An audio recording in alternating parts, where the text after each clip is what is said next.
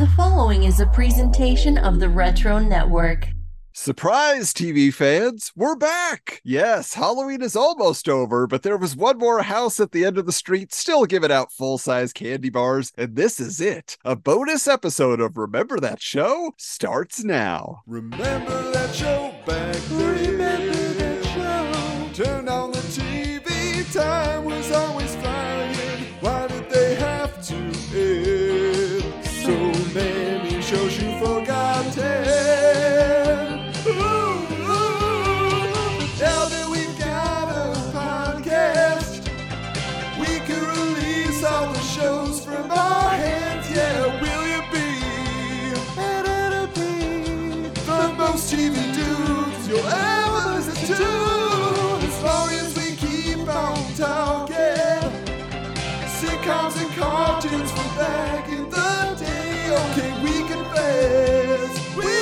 we but we got a podcast to help you remember that show.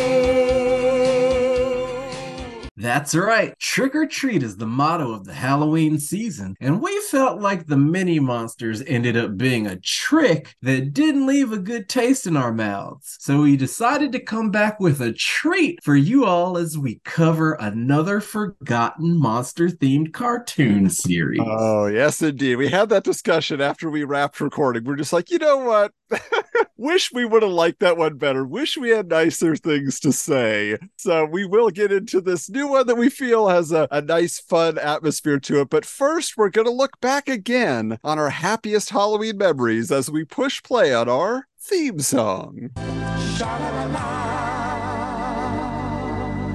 When you're a kid, it feels like one half of your brain is thinking about TV, and the other half is obsessed with the pursuit of candy. Sometimes they even crossed over as TV commercials for candy playing in between our favorite shows. Can you remember a candy commercial that made you wish you would get that particular treat in your bag on Halloween night? That's the thing, right? Like it really is like your main pursuit, I feel like, as a kid, is just like candy, candy, candy. Where do I get more candy? But the advertisements I feel like I saw, and I'm sure for you too, was mostly in comic books. They were full of candies. The inside cover always had that Brock's Rocks ad, you know, it was kind of a comic book, you know, thing that they had going on there. But for me on TV, Ring Pop had the best jingle in the history of candy promotion. It's a lollipop without a stick, a juicy jewel of flavor you can't lick. I mean, it's peppy, it's fun, it explains the premise of the candy. It just it says it all. But Ring Pop teamed in my mind with Push Pop, and I don't know if they were the same manufacturer, if they were back-to-back ads, but Push Pop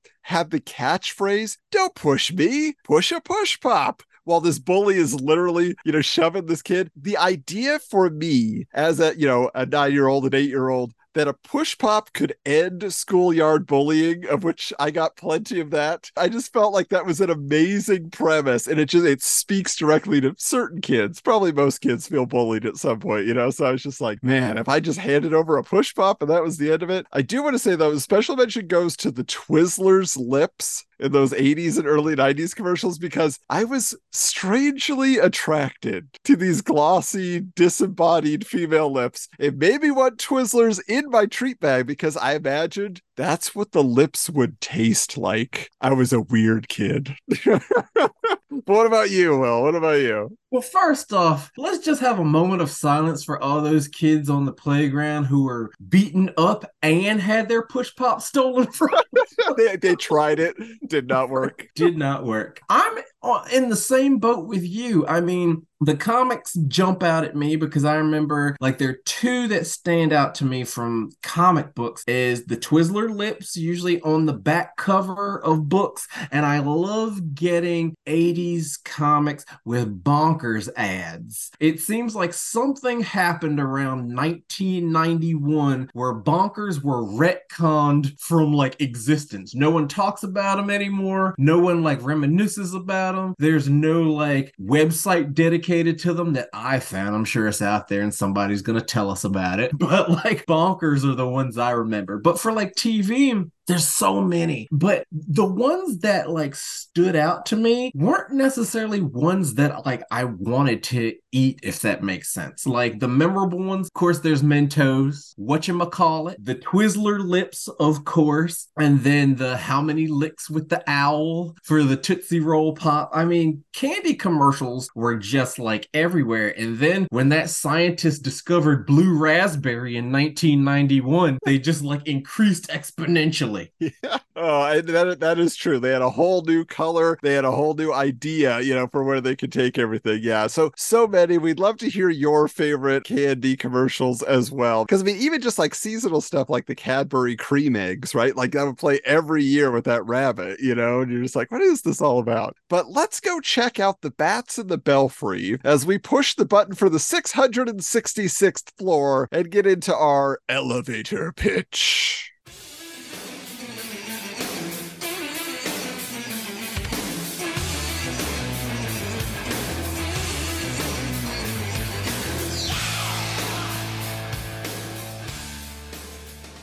This time around, we're talking about a short lived animated series from 1991 called Little Dracula that aired on the Fox Kids Network. Little Dracula was actually based on a series of children's books of the same name that were created by UK author Martin Waddell and illustrated by Joseph Wright. 13 episodes were produced, but only six ended up airing before the show was replaced by the much more popular Beetlejuice cartoon. The series was produced by Walker Hahn Productions, who were made up of professionals that had worked on The Real Ghostbusters, Silverhawks, Thundercats, Mr. T, Alvin and the Chipmunks, Teenage Mutant Ninja Turtles, and many more top tier cartoons. They had a great pedigree. But what were some of your favorite scary books to read as a kid? Yeah, well, I'll tell you, Little Dracula was not in our school libraries or even our public libraries. They guess they did not cross the pond. From the descriptions of those books, they were pretty like gruesome and fun, you know. So I would have loved to have read that. But for me, like scary stories to tell the dark and its sequels were all the rage in my elementary school library. I actually have them now, like first printings. And I also recently found this YA horror novel called Fun House by Diane Ho at a thrift store. And just the memories came flooding back because that was my gateway to horror when I was younger. But the early part of the 80s and going forward, the, the bright orange Crestwood House monster book series, right, were the books that I checked out the most. These were my introduction to like classic horror movies. And I love that they weren't just like dumbed down versions of the movie stories for kids. They covered the history of each character in film with like brief descriptions of each movie they appeared in. So really you could get the whole history. I've always loved looking back on old media, even from time periods before I was born, right? When I was younger, I, I was interested. I was soaking all that up. So it, I'll just say people who follow my social media know that I recently found a way to get a stack of these books from a rural library here in Montana, and now they are part of my personal library. I couldn't be happier. It is just looking at them every day, walking into my office. I'm like, ah, that beautiful, beautiful shade of orange. what about you, Will? What were you reading scary stuff? Uh, not really. I mean, we were talking about this on social media the other day where it's like my school, the scary stories to tell in the dark books were also very popular. I think we just they hit at just the right time. Is it what is it? Alvin Schwartz? Is Yeah. that his name? Between that and the NFL Huddle series, there was a constant like waiting list for those books. And I don't even know if I was like psychologically ready for that because I've always been like a scary kid. Like I, I'm very sensitive and I don't like horror and I, I am emotionally fragile. and so like those books kind of left a mark on me, you know. But that was the thing in that era. And then I know a little bit later there were Goosebumps, but I didn't really read Goosebumps. I was actually really surprised down the road to learn that like Jovial Bob Stine, who wrote the joke books, is also R.L. Stine, who's scaring the pants off my classmates, you know? So I was more of like a Christopher Pike kid, but I just kind of veered through that aisle between Hardy Boys books. I didn't really stick with it because I'm not really a scary book guy. So at the end of the day, it comes back to the scary stories to tell in the dark. That's Oh. my horror childhood. Goosebumps didn't even occur to me. It's such like an omnipresent brand now that like I, I have a ton of Goosebumps books. I did buy them back in the day. It's almost like I just took for granted the fact that there was this great series that was so popular you didn't even think about it being like forbidden or scary. It was just like this is great. It's got a TV show. What are you gonna do? You know? Right, right, right. But speaking of TV shows, let's talk about the premise of Little Dracula, or Little D, as he's called. He is a bald green vampire kid. He's voiced by Edan Gross, who is the voice of Flounder from The Little Mermaid. He actually did a ton of stuff. If you look at his IMDb, you're like, whoa, whoa, whoa, he was all over the place. This character, he lives in a castle with his family, and the family's headed up by his father, who is referred to in the credits as Big Dracula, not Count Dracula.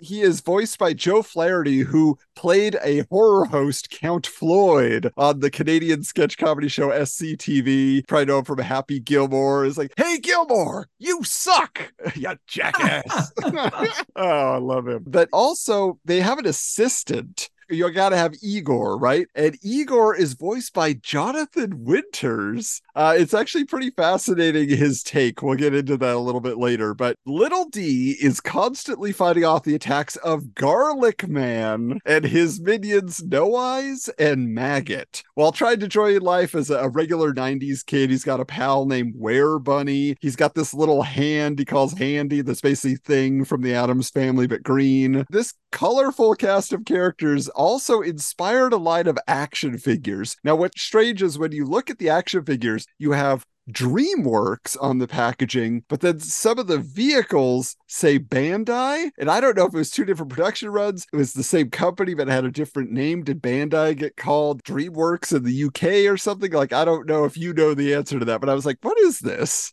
Apparently, they were the same company. DreamWorks was a software, like video game kind of company. And then there were some like trademark issues, and then it went defunct and it merged with Bandai. So even though the packaging says DreamWorks, those figures are still actually from Bandai because you would know how to pronounce this better than I would from California. Cerritos, Cerritos, Cerritos. Yep. the address is the same as Bandai of America. I know because I used to write them letters when I was trying to get Power Rangers toys. so they are essentially the same company at this point in time.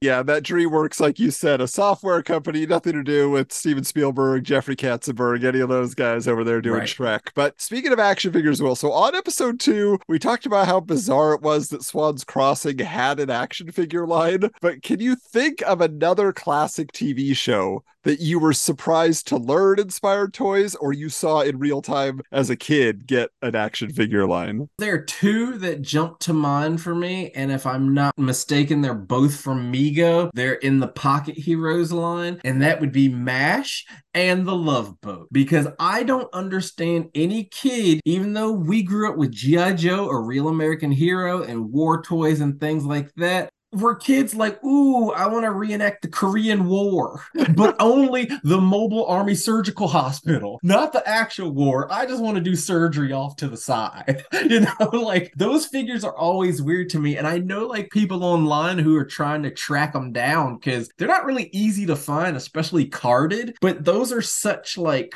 adult concepts to me that I don't think they would translate to kids in an era when toys were meant for play.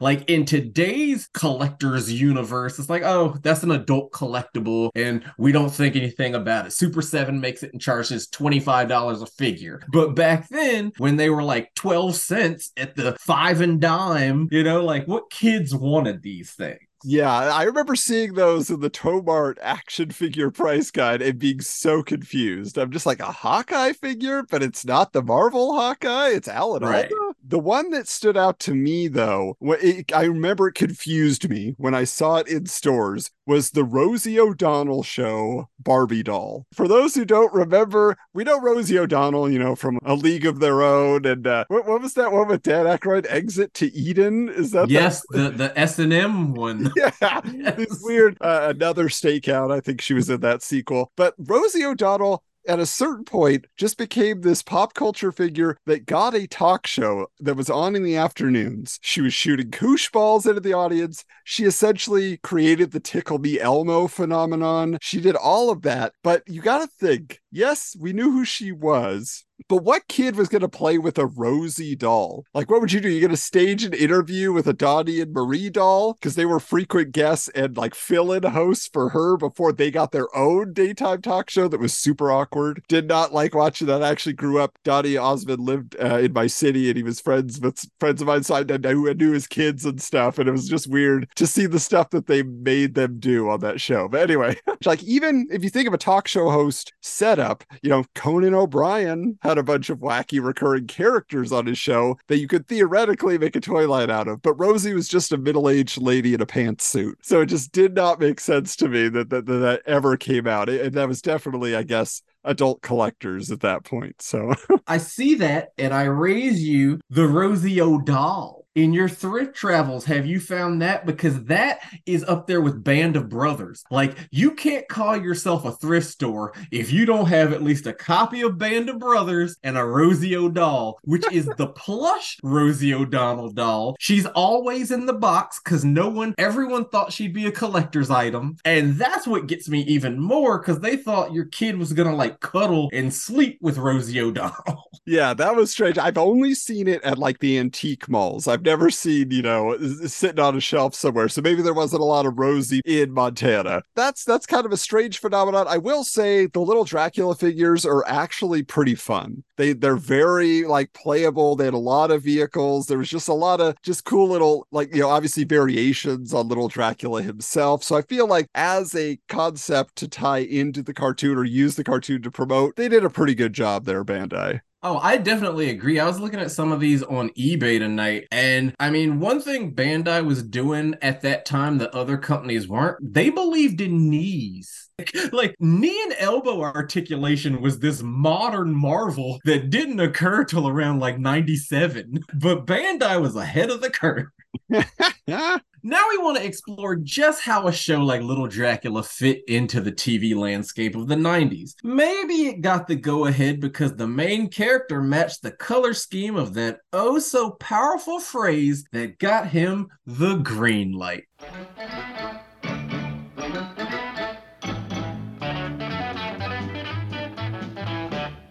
By the early 90s, I feel like the standards for gross out humor in kids' entertainment had definitely been loosened from where they were in the 80s. Because, you know, in the 80s, there were shows like Garbage Pail Kids that got canceled before they even aired due to like these watchdog groups harassing the networks and things like that. But now we had like boundary pushing Nicktoons, the Ren and Stimpy show. I mean, that paved the way for the equally gross, slightly more cuddly Rocko's Modern Life. And then, ah, real monsters. Even like the hard R rated movies inspired, you know, something like Toxic Crusaders. I can't believe that, you know, we're getting the Toxic Avenger remake coming up here. I'm just like, what? Oh. Uh, but then there was also, you know, the creepy, kooky, and ooky Addams family that aired on ABC just a year later. Like, so there was something in there. Of course, there's the previously mentioned Beetlejuice cartoon, which was a major hit on Fox, took the place of Little Dracula. So all these programs, though, what was in there that was different now? Well, they had a lot of cartoonish mutilations, a lot of silly violence, characters hitting each other, bodily function gags, and all those other things that kids find fascinating in elementary school to talk about on the playground, but they get in trouble once they get back to class. You know, if any of that comes out. So I'm curious of the shows we've mentioned, or maybe one we haven't, which of them made you feel like you were getting away with something when you watched them as a kid? That's a great question. Um, because there was a lot of that going on. And, and you mentioned Toxic Crusaders, but I'm weird in that I went in the reverse. I was introduced to Toxie through the Toxic Crusaders. So later on, when I learned about trauma and all of that, I was like, oh my God, what did they have us watching? but I kind of went in a different direction when it came to those shows where I always felt like I was getting away with something when I was watching one of those vanity cartoons they had given to like the stand up comic of the moment. You know, like I'm amazed we didn't get a dice cartoon, but like it started slowly. We got Bobby's World from Howie, and then we got Life with Louie, which I loved, but who looked at Louie Anderson and thought, oh, this guy would make a great kids cartoon?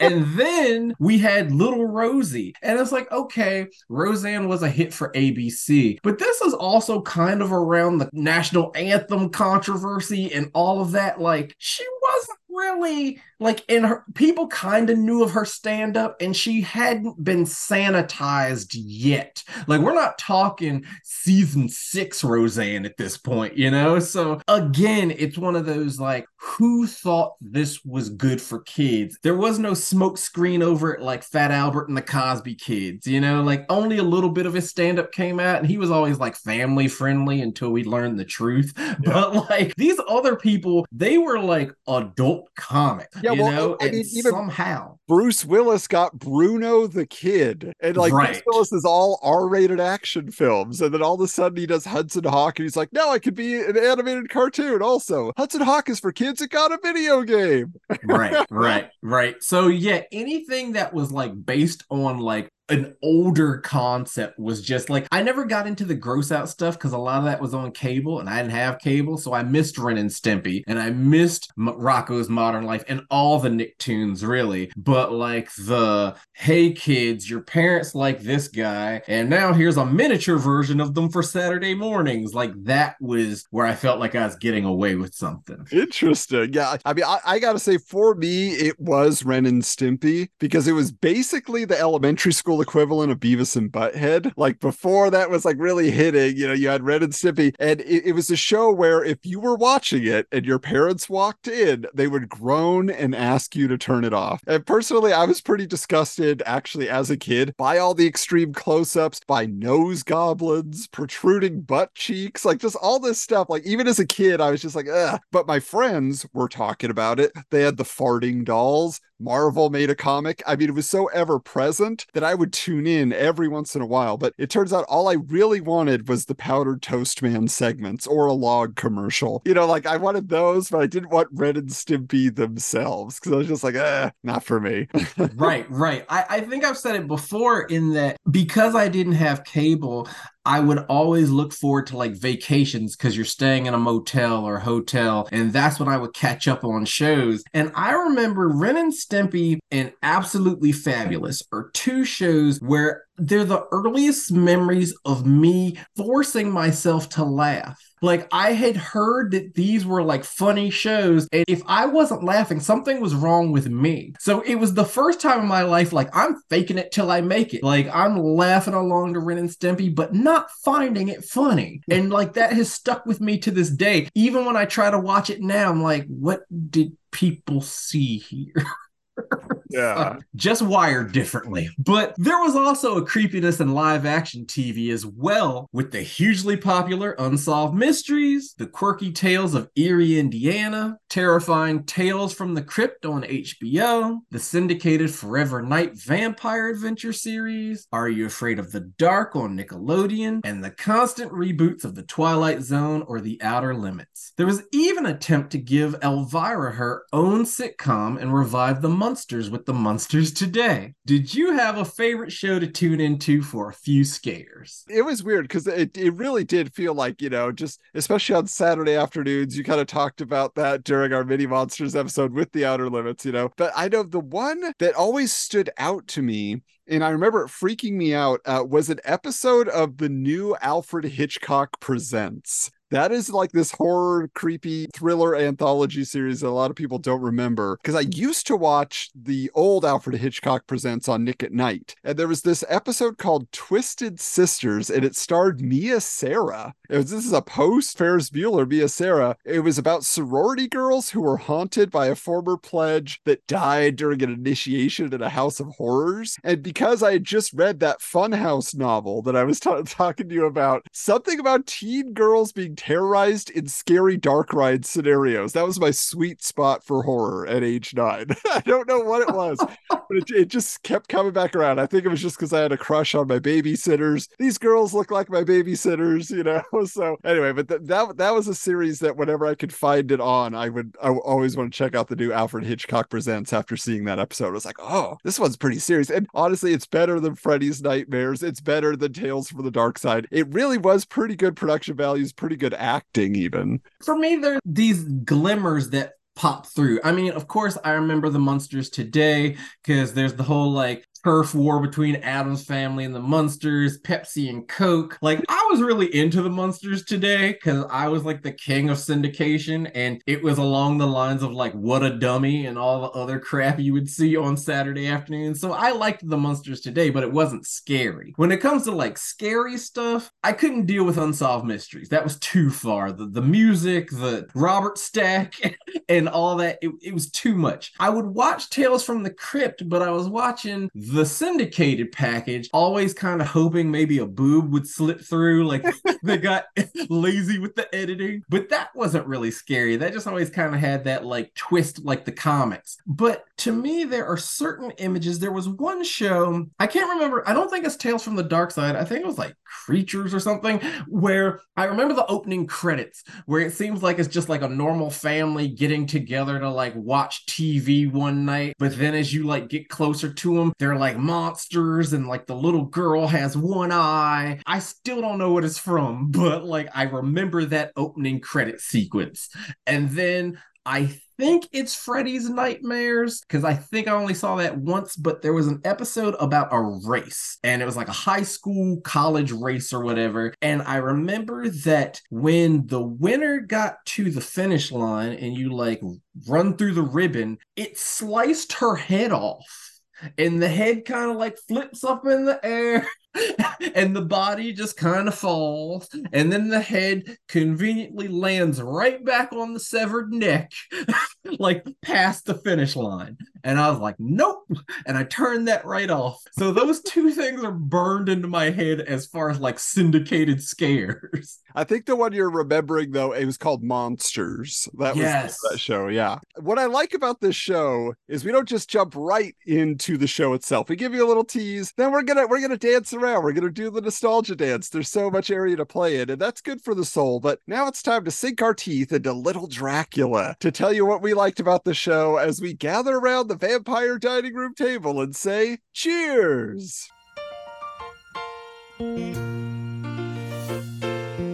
I, I feel like this could only be in comparison to the mini monsters. So when you get into Little Dracula, Will, what is the first thing that you noticed that you liked? Well, starting out, I remember it.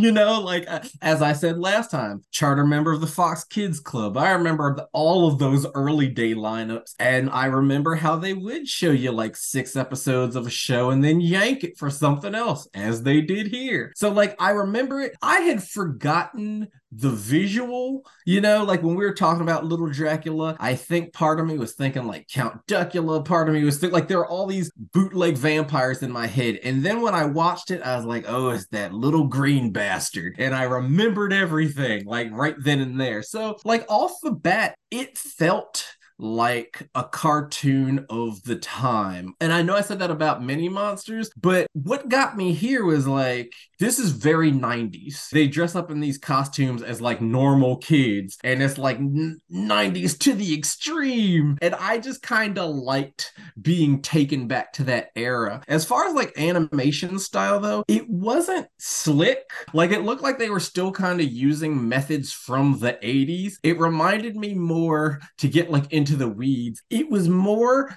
syndicated the real Ghostbusters than Saturday morning the real Ghostbusters. But that's still kind of like a comfort spot for me. So like it was just it was comforting watching it. It's one of those like they don't really make them like that anymore in that yeah, it's Dracula, but it's not any Dracula that we know about. Like they're kind of dancing between the raindrops of continuity. like it's not universal Dracula, it's a kid named Dracula who happens to be a vampire. And that was really all you needed. You know, if they'd called him like Little Vampy, I probably would have hated it. But just like I wanted from many monsters, like they committed to a property to be like buoyed to. That's what I liked about it. I think that is a huge difference is that they do not sanitize or dumb down this show in terms of Dracula lore. Big Dracula literally admits to flying down to the village every night to drink the blood of the humans. Or like a glass eye pops out into a guy's cup and then he drinks it.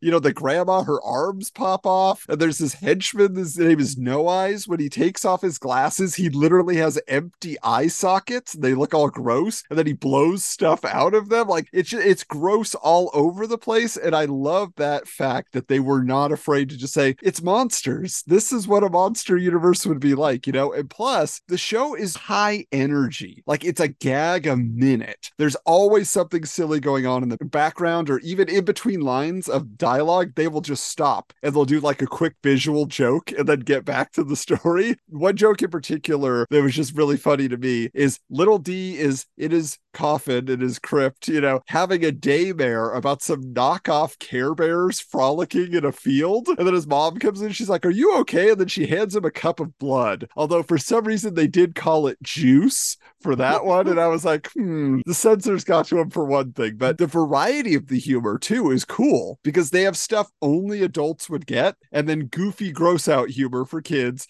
like heads are detached from bodies on a regular basis on this show. So there's just there's always something going on though. I love that. Whereas the mini monsters could have been any camp show. The fact that they were monsters barely played into it at all we talked about the vocal performances last time on Mini Monsters being kind of blase, a strange choice. What do you like here with the actors? Well, Jonathan Winters understood the assignment that he was hired to be Jonathan Winters. like you get all the like impersonations, you get all that which are completely over the heads of the kid audience, but the parents will get it, you know. Big D, I wasn't quite sure what was going on with him because there was one particular episode you pointed out to me where, like, when it starts, it sounds like he's doing that same kind of like Brooklyn accent that, like, I was chastising mini monsters for. But over the course of the episode, it evolves into this, like, foreign accent, but I swear he doesn't start out with it. So I'm almost like, did they recast the role during production? That was kind of inconsistent, but I mean, Jonathan Winters, he was almost like taken for granted. Like, I feel like it should have been Jonathan Winters presents Little Dracula. Yeah, well, it's interesting that Jonathan Winters as Igor is not doing like yes master you know he's not right. doing anything like that he's just talking right he's just a guy who's kind of like he's got some quips he's he's a fast talker he's an inventor so he's got all the answers they need but he's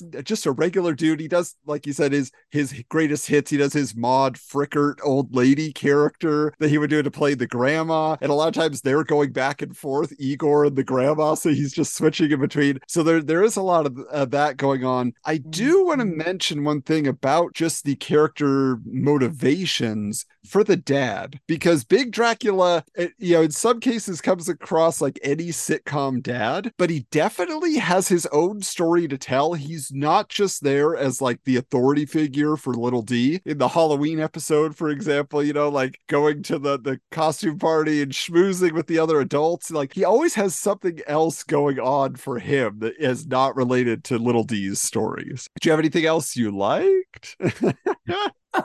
Let's just say I enjoyed it more than the mini monsters, but I have a lot more to talk about in this next segment. Because, I mean, despite it being better than the mini monsters, Little Dracula still had his flaws. So we're bringing out our claws as we get into our jeers. Boo! Boo! Boo! What didn't work about the show? I'm going to let you go first. Okay. Well, some of my things here the idea that the little kid is doing a Bela Lugosi Dracula voice, that doesn't work for me at all because they do so much to make him relatable to kids of the 90s. Like you said, they put him in a backwards baseball cap, you know, in neon clothes and shorts and everything. What is he doing? He's surfing, he's skateboarding in different episodes. Like they do all that, but then the voice comes out and he sounds like a grandpa from the old country, you know, and you're just like, it's not the right take. Like he should have just been the second generation child of immigrants who speaks in a generic American accent. Like let everybody else have an accent, but he should just kind of just be average voice because they just took me out every time. I applaud that kid for being able to do the voice so consistently and do it well, but I just don't think it was the right choice for the show there are certain elements also where the show was clearly inserting certain pieces just to sell toys like his car the dragster.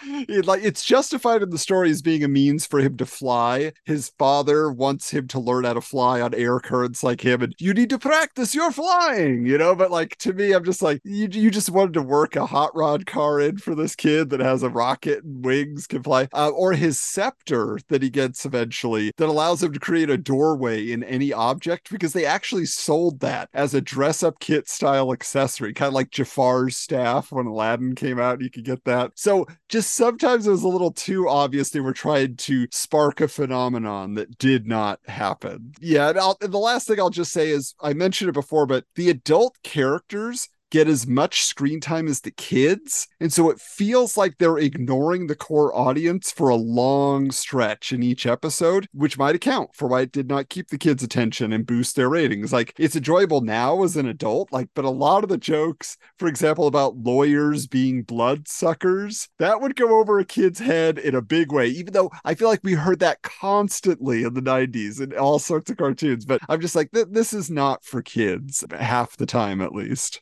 All right, well, let's hear it. Okay. So like to hop on what you just said, yeah, the the jokes. Some of them I wasn't sure how like cool they were cuz the the lawyers is bloodsuckers thing, but then his like alias was title bomb and I was kind of like what this I don't feel good here. But also like as the kids would say, it went too hard in terms of the horror. Like the tone was uneven in that, okay, it's a goofy cartoon about a little vampire kid and his dad happens to be Dracula, but he's also Dracula. And I just kind of want kid antics from the child of Dracula, but because there is the focus on big Dracula, there are certain things that they point out. I mean, that like, okay, for example, it's implied that Big Dracula killed Elvis. And if not actual Elvis, at least an Elvis impersonator. Because for Halloween, they're dressing up in costumes that are actually the clothes left over from Dracula's former victims. And they let you know that. Like they don't dance around like, oh, where did these clothes come from? And like even Igor says something about like you've got to start choosing victims with better fashion sense. Yeah. So it's like he is killing people. And attached to that, I wasn't really sure who I'm supposed to root for because like little Dracula is the protagonist, but Big Dracula is kind of a villain in that he's preying on the humans, but then there is a villain. There's the garlic head guy who wants to kill Big Dracula. Well, all the Draculas, because Dracula's his mortal enemy, and garlic, haha, vampires hate garlic. And so you would think, for the sake of the humans, I'm supposed to hope the garlic guy wins. but like he's he's the quote unquote villain. So that bothers bothered me. Um, to back it up, it reminds me of this Artie Lange joke I heard on a podcast one time where he's talking about like this friend. The friend had a grandfather who loved Buffy the Vampire Slayer, but he always described it as, oh, it's about this teen broad who kills Draculas. And I've always thought that was hilarious because I love when people use Dracula as like a race or ethnicity Yeah. rather than one person. So it seems like, is that what's happening here? Is it not that the kid, his name is Dracula, but no, he's a little Dracula, like a little bastard, or and Big Dracula happens to be a larger Dracula ethnicity or whatever. Like, it made me think too hard. Like, what are their real names? What's going on here? Is Big Dracula, like you said, there's more to him, and he, he makes me question things too much. I just want to see a wacky 90s kid doing radical kid stuff with a skateboard, and I don't want to think too hard. I had moral issues with Well, and yeah, getting back to the villains, you have these villains that, yeah, they're trying to take out the monsters that are technically monsters, even though we kind of like them because they're shown to be a family. We see their life. The, the other thing that's strange that kind of confused me is No Eyes seems to be the brains behind the operation. He seems to be the schemer, and then like Garlic Man is the muscle, but Garlic Man is the boss. Like he's like the Right. Cobra Commander, and No Eyes is the Destro. They kind of both want to be in charge, but one of them somehow, you know, through nepotism, I don't know, get, you know, Garlic Man gets to be the guy. He's got the biggest gun and all the equipment or whatever, so he's in charge. I don't know, but the- yeah, that that was a little confusing to me because you're just like, yeah, but like they should win. right, right. And then, like you just pointed out with that characterization, another confusing aspect to me, and like you could say it's a kid show, don't think about it too hard, but I haven't been this confused about world building since the amazing world of Gumball, which is like a favorite show of mine in the past few years. But my problem is what kind of world is this? There's humans, there's vampires, okay, I can accept that. Then there's whatever garlic head guy is. Like what it like i wanted him to just be a human in a mask but that's not the case. He actually is like a garlic monster apparently. And then there's a two-headed bird monster. And then there's the purple guy in the elvis costume who's clearly the gay character that we're only supposed to realize when we get older and say oh Oh, they couldn't do that back then Yeah, Well, like- Deadwood. and and Yeah. like and Igor's always kind of like picking on him and making him his lackey. Yeah. I don't understand the makeup of the world here. They're they're they're asking too much of me. Yeah, I, I appreciate that they went so deep and so hard into all of it, but yeah, the, it, it definitely doesn't uh, establish its rules very well. But uh, I mean, obviously, all those things led to it getting canceled in the middle of the first season, and that's a rough way for any show to meet its end. But maybe Little Dracula just needed some new blood. We're ready to give the show a transfusion of fun as we appear on the scene. Yeah, we're coming into the operating room as the show Dr. Aculas. Ah, anybody? We're gonna have to pay those Scrubs writers.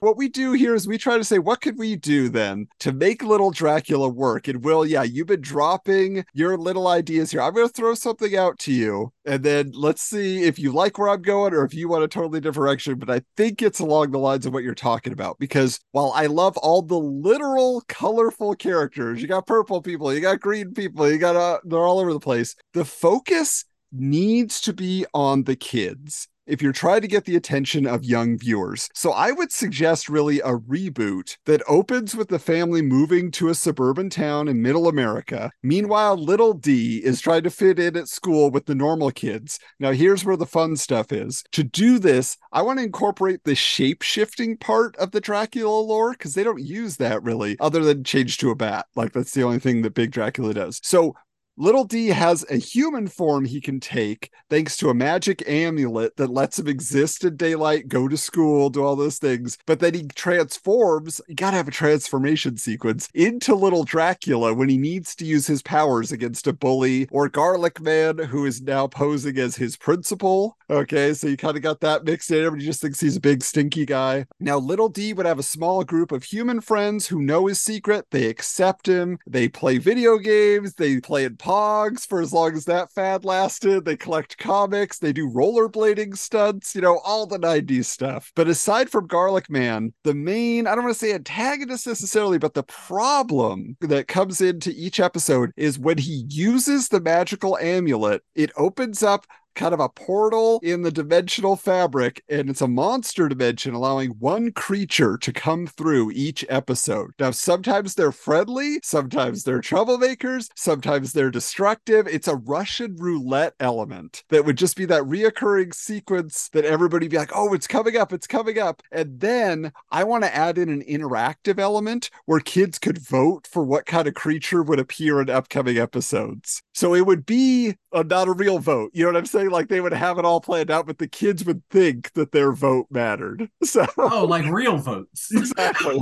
but what do you think of that basic concept? I love that, honestly, especially if you're trying to return it to the core of being a show for kids. I think that is a good way to take it. It is a little bit Vampirina, it's a little bit Ben 10. Yep. Like it'll sell toys like gangbusters. I think it works. I, I was kind of going in a different direction. All right, let's hear it. I don't think this show was ever meant for kids. I think it was meant for an audience that might have existed, but the network TV landscape didn't allow for it. So they kiddified it. So, knowing what we know now, I would make this like an adult swim show. And I would fully embrace it. Wouldn't just be little Dracula, it could be the Draculas for all I care. Because the family's there, they're already getting equal screen time. Let's just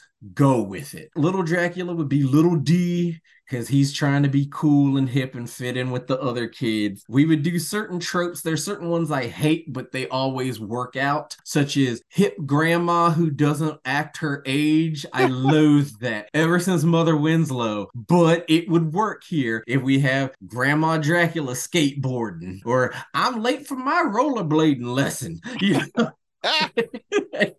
so we would do that. We would really kind of like hammer in on the like, yeah, Big Dracula's killing people, but we're not gonna dance around it. We would probably like Jonathan Winters is long dead, but we'd sub in somebody like Bronson Pinchot. He can do voices, but he comes cheap. You know, like I would skew this to an older audience. I'm not aiming for kids because nobody buys toys anymore anyway. So like if I had to bring this back right now, it's an adult swim show right after Aqua Teen Hunger Force. Oh, I, I just love the idea that they they would even just go hard on the killing. Like Dracula's like just like destroying these people, you know, there's just blood everywhere. Like he's a messy eater, that's a running gag or something. You know, it's just like like they just they always do that. You're just like, oh, but then the rest of it is just sitcom comedy, you know. So Yep. wow. Okay, yeah. So those are two different takes, but I, I think equally valid. They could go, you know, in, in interesting ways for different audiences, even like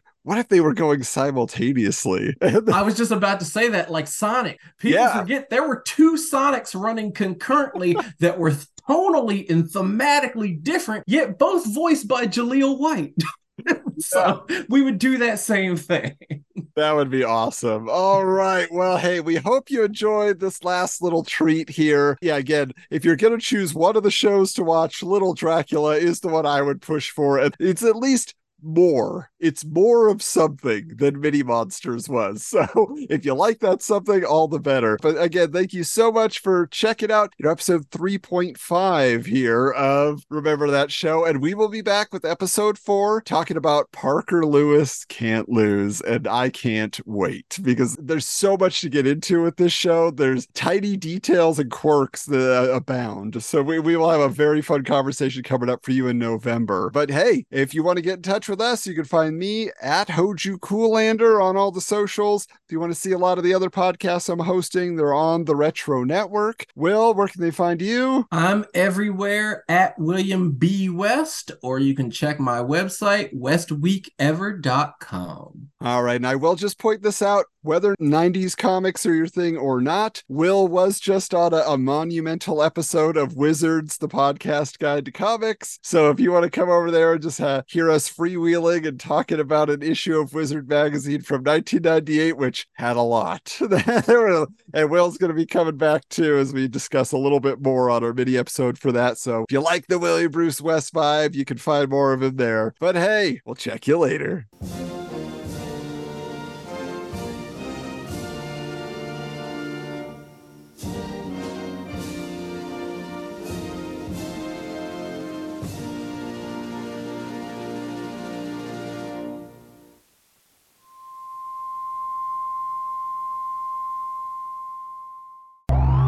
Been a presentation of the Retro Network.